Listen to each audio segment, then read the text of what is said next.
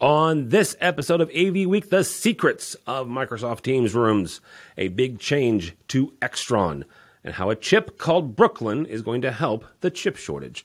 All that and more next on AV Week. The network for the AV industry. What are you listening to? This, This is AV. This This. this is AV, Nation. This is AV Nation. This is AV Week, episode 584, recorded Friday, October 28th, 2022. Simple MTR. Support for AV Nation is brought to you by Biamp, enabling extraordinary AV experiences for everyone. And by Sennheiser. For over 75 years, Sennheiser has been a leader in pro audio and is now offering a wide variety of touchless and traditional audio solutions for both corporate and educational campus wide audio. and by FSR. This is AV Week, your weekly wrap up of audio, visual, news, and information. My name is Tim Albright. I am your host. With us to discuss the news and information we have gathered this week, I think I'm going to go um, farthest from me uh, to nearest from me, uh, nearest to me. Mike Gopal. Uh, Mike is in the UAE, uh, and good to see you, sir. Good to see you. Thanks for having me. Absolutely. Also with us is Kelly uh, Cicchetti. Kelly is in Houston. Welcome, ma'am. Thank you. Thank you for letting me come on this week. Absolutely. And I don't know that Orlando's closer to me than, than Houston, but I always want to end with the uh, the anchor, the the uh, the uh, biggest uh, name in all of AV, Bradford Benn. Welcome, sir. Thank you for having me, Tim. I'm very uh, happy that you remembered just how important I am. Uh, most people forget, but it's nice to know people still remember I am the most important person in AV. Also, congratulations on a Bears win. Dude, that, that that was yeah, that was that was impressive. That was very impressive. So, um, first story comes to us uh, actually from our website, from Ray, from SCN, from any website in the AV industry that you can find. Andrew Edwards has established a C-suite leadership team for Extron. Uh, really quickly, Extron is a sponsor of AV Nation and has been for many, many years. Um, Extron founder and president Andrew Edwards announced today that he is moving to the position of chairman of the board and promoting Brian uh, Taraci to chief executive officer, Casey Hall uh, to chief marketing officer, and Ed Ellingwood uh, to chief financial officer. If you know Brian's name, he has been the head of technology for many years. Uh, and if you know, Kate, you know Casey's name, uh, Casey's a dear friend, uh, and we've had him on uh, from time to time. Bradford, I'm going to start with you on this. Uh, this is one of the last of a generation. Mr. Edwards is not going anywhere, um, but he is also um, getting up in, in age. I want to say he's, he's in late 70s, uh, if he hasn't hit 80 already. Um, obviously, still being involved with being the chairman of the board. But this, you know, Andrew Edwards from Extron, George Feldstein from Crestron, you know, uh, the, the founders of AMX, the founders of of um, you know AutoPatch, all these folks have have either passed away or have, have retired. Where you know wh- where does this put us in the industry? As there are a number of people who will write on a yearly basis about InfoComm that it's small iterations and nobody's doing anything crazy and groundbreaking or dare I say game changing anymore. Um, where does that put the industry? So first, I'm going to come back to to Andrew Edwards' change. Yep. Uh, I think that's just good business succession planning. Uh, I don't. My hunch is it's not going to change anything huge. I just think it shows, you know, people are thinking about the business and how does it continue and all of those things. Now, in terms of the small iterations and not huge game changers, I'm giving that a little bit of a pass until 2025 uh, because of the supply chain and COVID, uh, which I'm sure will come up a few times between now and then. Uh, but I don't. I think the the small iterations is a true statement. There are some groundbreaking things that happen every so often, uh, such as I remember when the Peavey Media Matrix was introduced at AES in 1993, I believe. Might have been 92. Definitely a huge change. I remember, you know, when CobraNet and Dante and some of these things came about.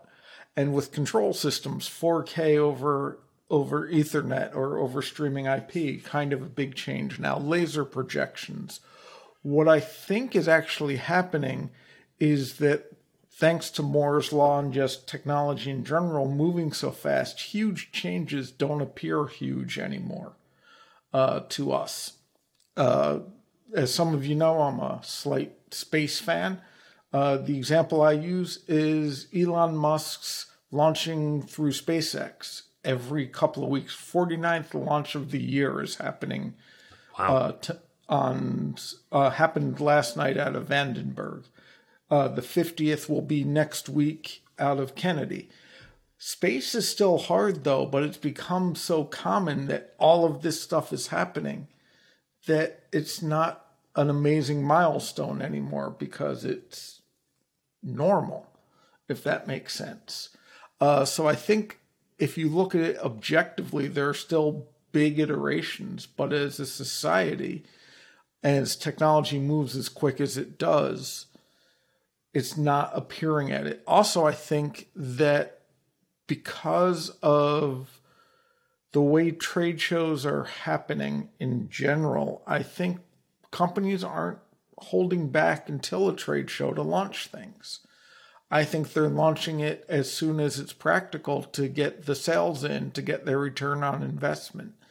So I think there's also that going on of just, it's ready, let's ship it. It's kind of like it used to be everyone waited for CES for the big consumer events and what's being launched. Now it's becoming let's launch them in September so we can get the holiday rush. Mm. So I don't think it's a huge change. I think it's just our perception. Mike, Mike, same kind of question, right? Um, you know, we we look at the next generations constantly, right? Um, Generation Z right now. So, and I, I think I can name one or two folks in the industry that I would deem a mad scientist in the vein of, of Feldstein or, or, or Edwards. Um, but what what does this look like for the industry as as Andrew Edwards kind of steps steps back a little bit, right, um, and and gives it over and, and has a nice succession plan? Yeah, so I'm with Bradford on this. I think that he's he's stepping back because it makes great business sense as far as the organisation is concerned, and he's probably going to be chairman of the board and play golf and do all those great things as he does as a chairman, and the company will continue being as strong as it is. And I don't think that they've got a couple of rough years with logistics and channel distribution and all that kind of stuff coming up. And I don't think them doing innovative technology is going to be something they're going to be striving to do over the next two years. They're going to be dealing with all of the backlog and logistical issues, and they're going to come back, like Bradford suggested, possibly in 2025 with something that's going to wow us. Uh, but what that's going to look like is probably a little difficult to tell because with some of the big moves that Microsoft that we're going to discuss later are talking about, things are consolidating, um, and there may not be really a market space for these guys to come out and put something out there that will be groundbreaking. All right, Kelly. Uh, question comes to you now: Is is when you're looking at this, and, and as Mike and Bradford said, you know the the groundbreaking iterations may come in ones and twos, and they may come next Thursday, for all we know. So so what should be we what should we be looking at as as far as like you know groundbreaking or, or the next step, um, or as somebody who kind of designs these systems and and you know, imagines them in in your mind, you know, months, sometimes years ahead of time. What will you, what will what will you be looking for? Well, I think I agree with what what Bradford and Mike both said. I think this is definitely a strategic move on their part. Um, you know, as far as I think the proof is in the pudding right now. Everything's kind of all over the place in terms of supply and you know what's considered groundbreaking. I mean, we've got similar products that just kind of keep showing themselves as being redundant. You know, um, everything's kind of switching over to you know over the network. Everything's kind of you know uh, internet. Uh, network design all of that's kind of an av are becoming kind of one so right now, I, I think we're kind of seeing the same things. And as far as anything groundbreaking, I I, I haven't seen anything yet. Um, you know, I do like the idea that there are manufacturers, Extron being one of them, trying to find solutions around these chip supply uh, supply issues. And I think that right now that's what we're considering groundbreaking because we can't get a lot of these products and we're being told that a lot of these things are you know uh, all the way out to q3 and q4 of next year. So i think what this is more of a i guess it's a strategic plan on their part so that they can address some of the issues and some of the things that we've come across as designers, such as being uh, limited to what we can spec out in a design, being limited to what we can use, and then also kind of facing those budget constraints that we also have uh, from clients at times. So right now, I think I, I'm more concerned with can we get the things we need? Can we get the products we need? Can we can we do a design without facing the just tons of just delays that we've been we've been coming across that are only getting worse at this point.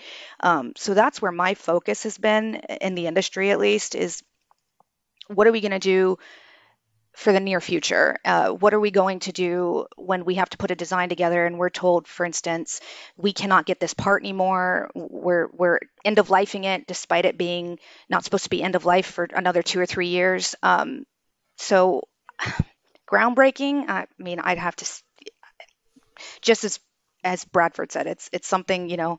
Let's wait until 2024, 2025, and see what they do with this new leadership team. I, I, love uh, manufacturers won't love this, but I love the fact that you said ground groundbreaking right now is getting product because right. you're not. um, good lord, yeah. Um, all right, uh, uh, let's let's uh, next story um, from our friends over at AV Magazine. Uh, Guy Campos, uh, who writes a lot for for AV Magazine, Paul Bray and Greg Jeffries are analyzing how to make Microsoft Teams rooms or MTR, if you are a cool kid, which I am not, uh, a success. And Mike, we're going to start with you on this. Mike does a lot in in not just Microsoft space, but Zoom space as well, and making a lot of these these work. Um, one of the things I found interesting is that uh, this article takes two different things. One is is the hybrid approach, right? And certainly, you know, depending on where you are, um, Bradford, you know, is is works remote a lot. Kelly does as well. Mike does as well. I do once or twice, you know, uh, every once in a while. Uh, our producer Mitch, 100% works remote unless I make him come in so uh, we can have a bagel. Um, but Mike, when you look at this and, and, and you look at the hybrid part plus um, what Campos and the gang looks at as an opportunity for AV to kind of leverage these these Microsoft Teams room systems, is, is, there something there that, that AV folks are missing or the end users are missing when it comes to the possibility of MTRs? Unfortunately, yes. Um, and I just recently discovered this um, while discussions with Microsoft here in Dubai as they launched the first Hive space um, here in the Middle East, and and that was this overall overriding uh, strategy of Microsoft to support the technology in the room. And unfortunately, or fortunately, depending on how you're looking at it, the way that they've done that is to strip back the hardware and the technology that's going into the room as a Microsoft Teams certified product. So a lot of manufacturers are having to pull pull things out from from a feature perspective, right, from their cameras or microphones or otherwise, to allow the MTR room to be simple enough for Microsoft to support. So while MTR as a licensing concept may be innovative, okay, and as a strategy for Microsoft to to rope the market, right? As a, te- as a as a technology strategy, it, it's to be frank, unfortunately, it kind of sucks because manufacturers are having to bring out third party versions of what they already did, and that third party version to be certified by Microsoft has to be stripped down to a point where it can be support, be supported by them. Yeah, absolutely. So this uh, is not so you know there's there's a bit of a catch there. All right, Kelly. Uh, same kind of question as, as you're looking into systems um, for you know the modern worker. I, I I'm a little. I, I, get tired of phrases a lot. I was tired of hybrid. I was tired of huddle spaces. Really, I am tired of hybrid. Um, but uh, it is kind of what we're talking about here. Is is making sure that meeting equity is, is applied across the board, and you know where are we looking uh, when it comes to Microsoft Teams rooms uh, to make these systems, you know, better and, and faster uh, and more usable. Well, I've had this conversation a lot. Um, Teams is, is now one of the most used platforms. So uh, it used to be Zoom, now it's Teams. I think Teams needs to fix some issues within their own software first. Um, if you have ever used Teams on a virtual desktop or any kind of through a VPN, uh, Teams has has a lot of issues when you're working remotely in that sense. Um, you know, if you're on a local desktop, I don't see these issues as much, but I feel as though Teams slows down its own productivity on its own. I, I feel like they're limited in terms of just the the way they work during video meetings, anything uh, docked to a 4K monitor, there's issues. Um, if you're using a Crestron Flex system, that the Teams room doesn't always sign in. Uh, so I think the compatibility of Teams is, I think, their biggest issue right now. I think it's a great software. I do like using it. I do think that they have a lot of a lot of strong points. Um, you know, there there is that chat that's integrated, so you kind of have everything in all in one place. They do uh, let you upload files, so you don't have to continually send files separately. Uh, you can use the tabs to upload files, but then there's also the downside of security issues and making sure someone doesn't accidentally send a malicious file, which has happened before and everybody got affected. Um, their notifications are lacking a bit. So I feel like Teams is kind of their own worst enemy when it comes to making them more efficient for a meeting room or conferencing room solution. Um, I, I, do like Teams overall. I like their concept, but I do find that I've had more issues with Teams than any other software. Uh, and I feel that's something that Teams has to address internally within their own software along with the compatibility issues that we we come across when we're trying to use them on different all-in-one conferencing solutions or different uh, PCs, or if you want to use um, you know a, room PC with Teams, and then you have to switch between that PC and, and Flex PC. So I mean, it's I, as far as making Teams a better solution when it comes to a meeting room solution, I feel as though it's all going to be dependent on not just the setup of the room. Obviously, when it comes to teams, it's also going to be dependent on what you're using, who you're using, what the setup is.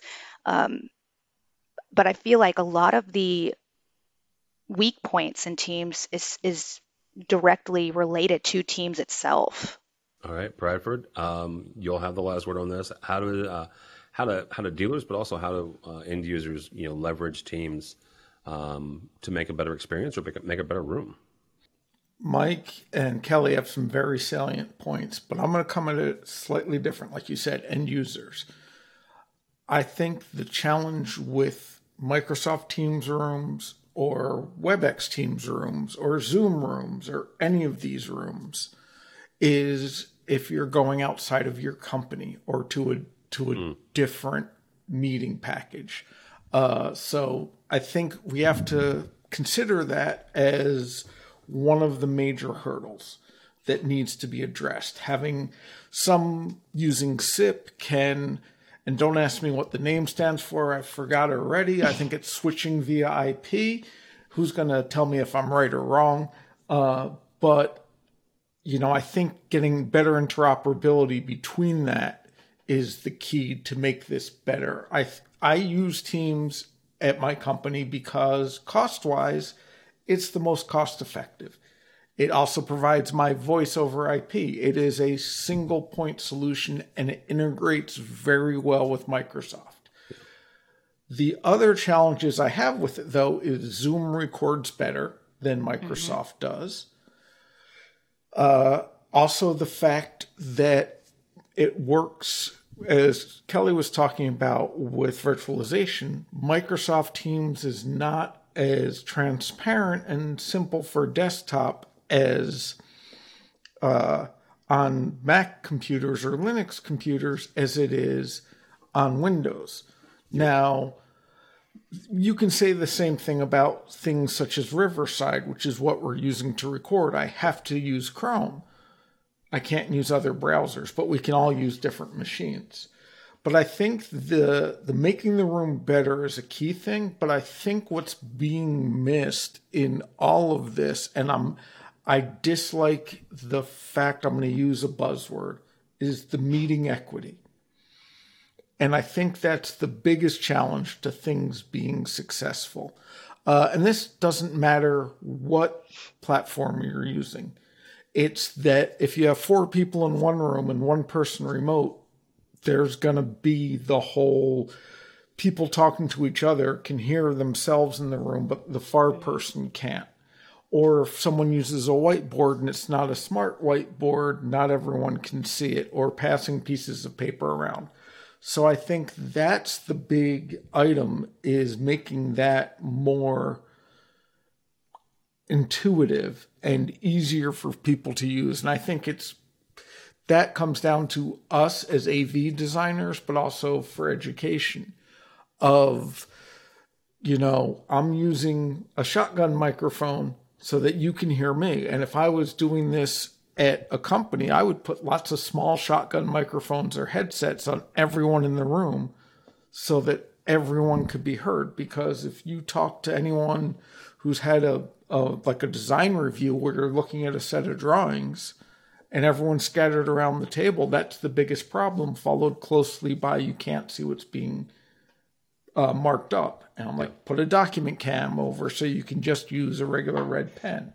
And so I think that all of these tools are great, but I'm not sure anyone's looking at the actual use case and the experiences for everyone.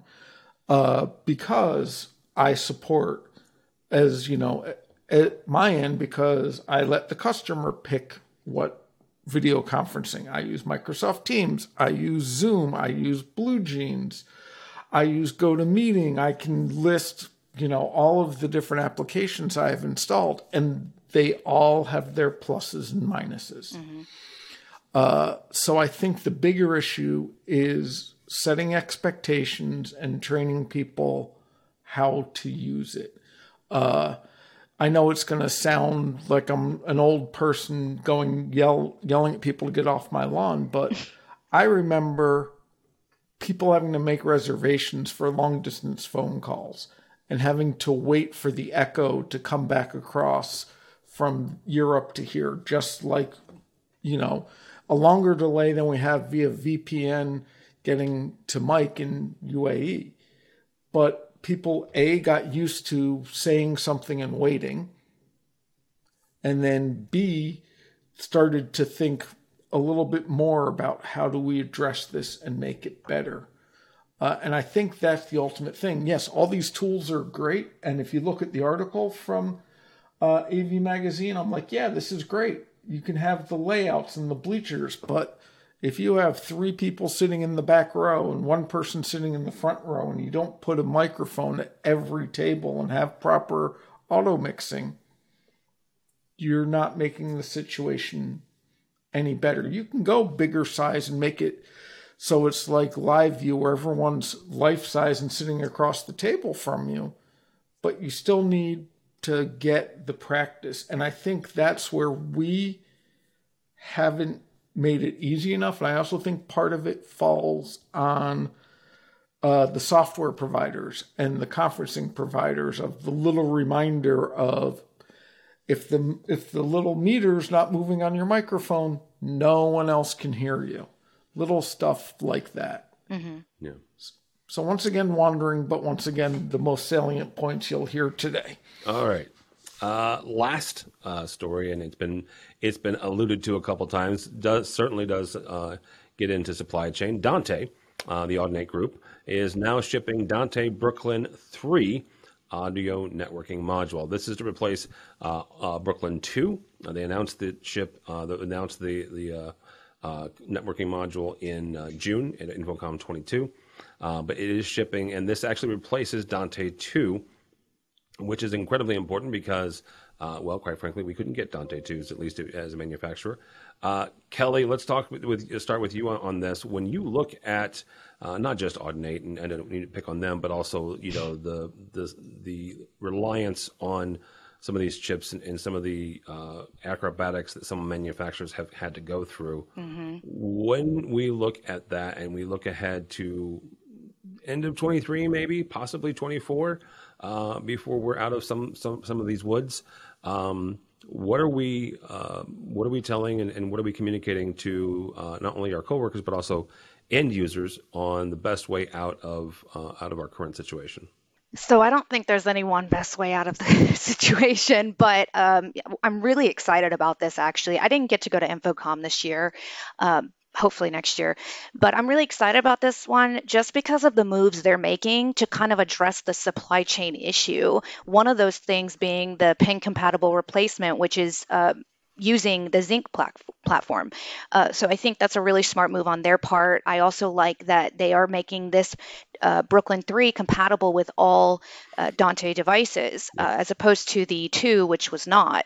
Um, you know, and I think that they're also kind of addressing the supply chain issue with doing a mass produ- production and they're using i also like the fact that they're using their um, Dante embedded platform, and the, which is a Linux software solution, and then they're using uh, their IP core, which you know allows the manufacturers to run the Dante. Uh, as they state on a variety of pre-qualified FPGAs. Yeah. So I think what they're doing is very smart, and I'm actually really impressed by how they're addressing this chip supply chain issue because right now all we're getting is a lot of you know we're out Q3 till Q3 Q4 of next year. We we can't get that right now because of the chip shortage. So we're kind of like I said before and earlier uh, in the conversation we are kind of limited to what we can use. Uh, there you know, a lot of manufacturers are, are, promising that they have some set aside, but then they have to give those to larger projects and and whatnot. So I, I I really like what Audinate in particular is doing with this uh, to counter that impact of the supply supply chain issues.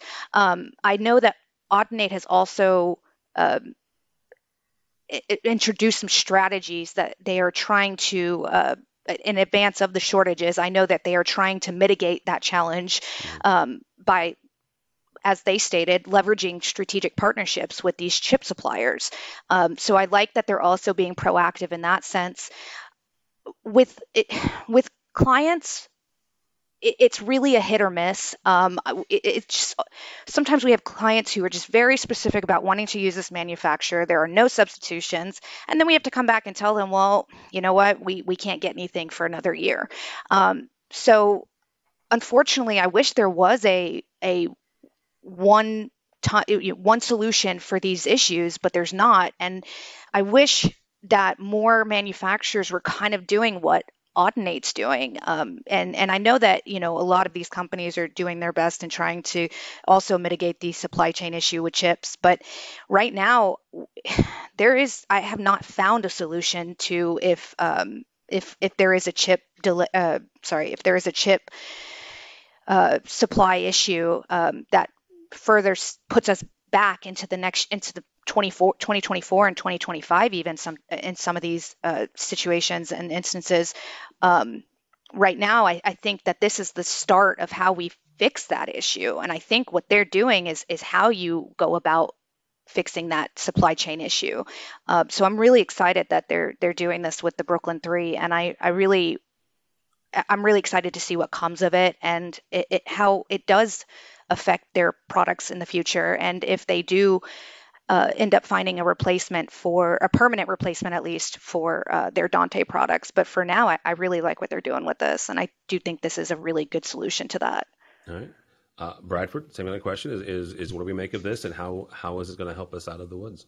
So I agree with a lot of what Kelly was saying. You know, they're designing this from the ground up. I also want to say this is one of them incremental things that happens at InfoComm, like we were talking about earlier this isn't a huge change. And I also want to point out it's a big change for technologists like myself, Mike, and Kelly, but to the customer, there's almost no change in what the Brooklyn 3 does versus the Brooklyn 2. It's a pin for pin replacement and addresses the supply chain. I like that as AES67 support. I like the fact that it has uh, and I'm going to get it wrong, the number, uh, just because my brain's full of other stuff now, but it has SMPTE 2120 support. I like that. So it has a lot of good things in it, pin for pin. compatible, which is huge, and being compatible with everything, I think, is huge. Uh, but for me, it's not a it's not a huge answer, but it's a very good answer. Uh, like for instance, I like the fact that it's a standard PCI uh, PCIe form factor, and it's pin for pin, and it uses Xilinx, and for uh, who is the manufacturer of the Zynq chip. For those of you who aren't familiar with Xilinx, they're a huge company. They make all sorts of chips. They're not as big as Intel, but they specialize in FPGAs, field programmable gate arrays. And these are the brains that make everything work. And the fact that Audinate thought to make this portable to other FPGAs is huge. Uh, it's kind of the equivalent of QSC virtualizing Q-SYS. It's giving a lot of freedom and flexibility. Uh, because now that there's Dante Via and the old Dante sound card, yep. This is becoming less and less of the constraint. It's the overall chip itself.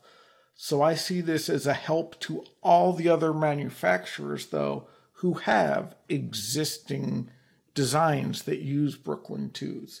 We can go through all the Harman products that use it. We can go through the IO frames from QSC that uses it. We can go through consoles that use it. It impacts everyone. To me, it's about the equivalent of the CM1 module, the CobraNet module, going to the CM2 when chips became obsolete that they needed and they updated it.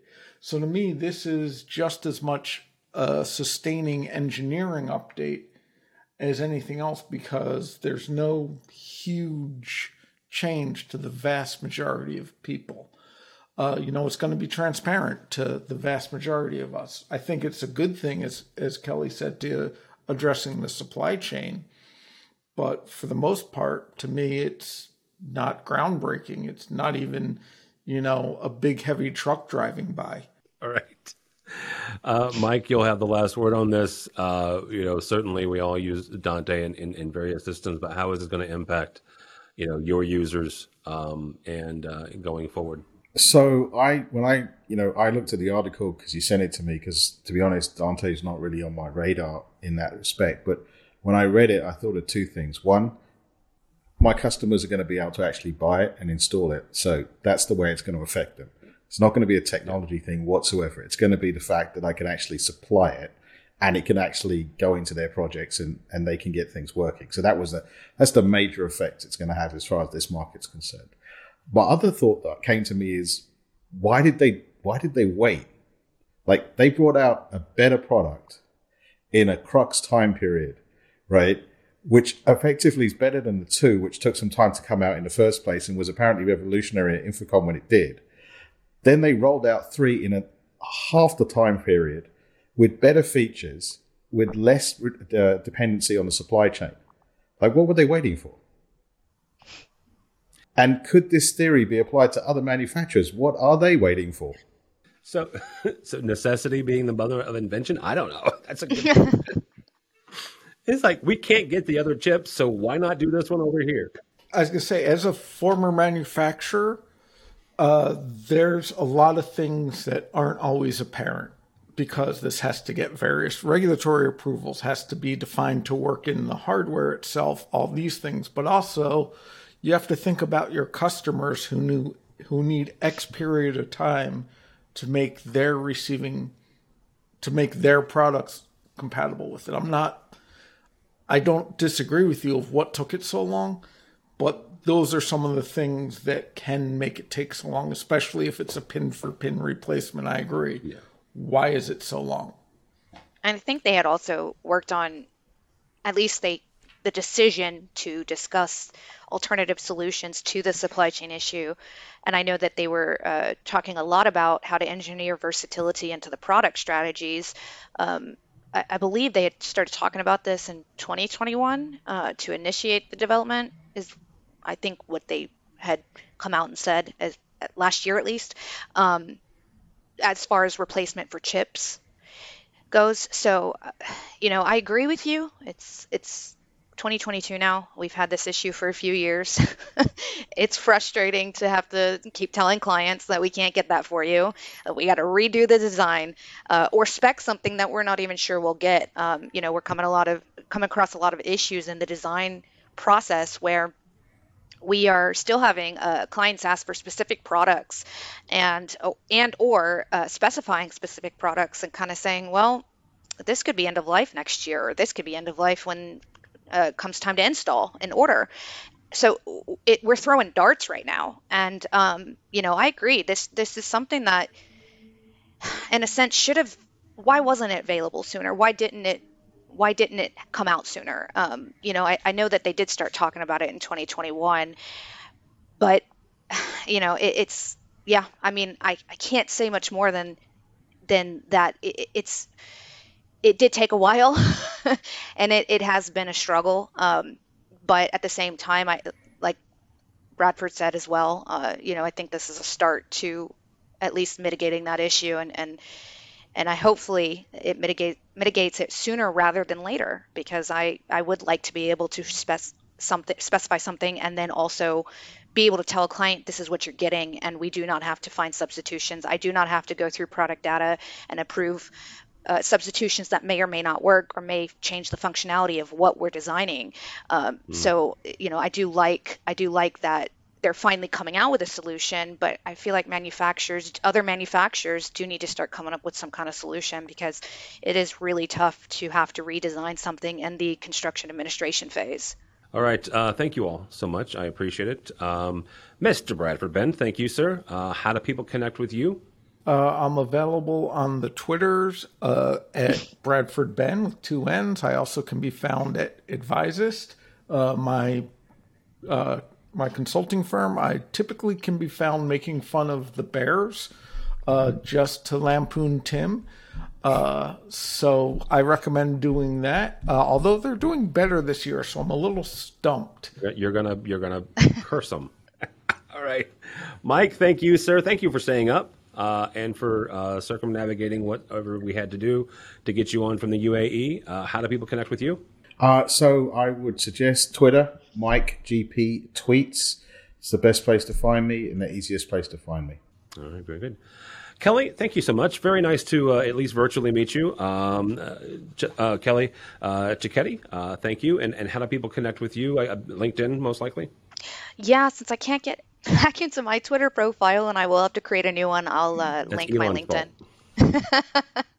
didn't sign in for 30 days, so it got deleted. So I'll create a new one. But for now, LinkedIn's probably the best way.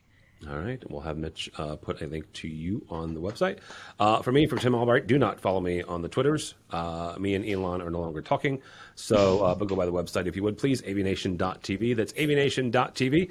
You will find this program and a host of others coming down the pipeline pretty soon. In about uh, three weeks, we will be covering DSE uh, from Vegas, the, the 17th, 18th of uh, November, we'll be there uh, covering all the things digital signage. So check all that out and more at AVNation.tv. That's AVNation.tv. Thanks so much for listening. Thank you so much for watching.